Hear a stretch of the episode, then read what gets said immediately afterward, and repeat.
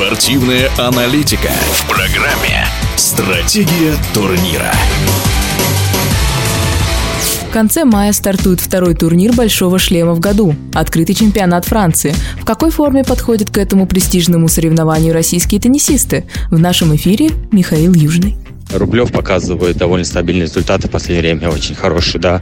У Даниила Медведева с землей чуть-чуть отношения другие, не как с Хардом, можно сказать, но опять же, после, если одного-двух выигранных матчей, можно все ожидать. Карен Хачанов в полуфинале в Лионе хоть Ролан Гарос через неделю, неизвестно в какой он подойдет форме. Карацев э, тоже очень прилично играет.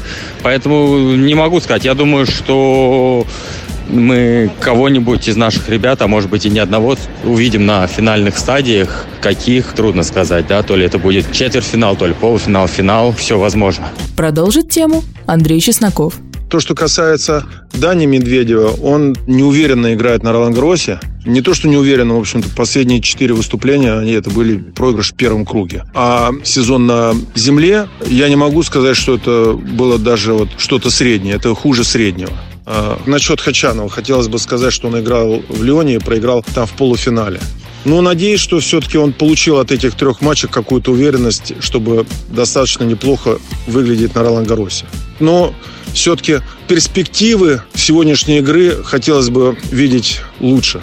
Следующий игрок, наверное, это Карацев или Рублев. Мне кажется, вот эти два игрока, которые могут хорошо сыграть.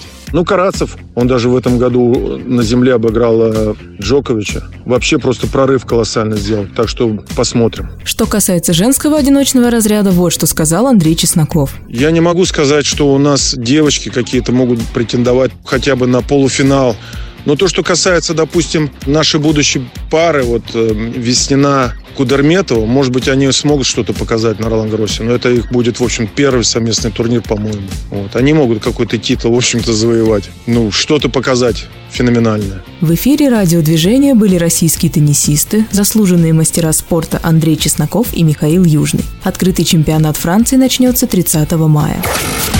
Стратегия турнира.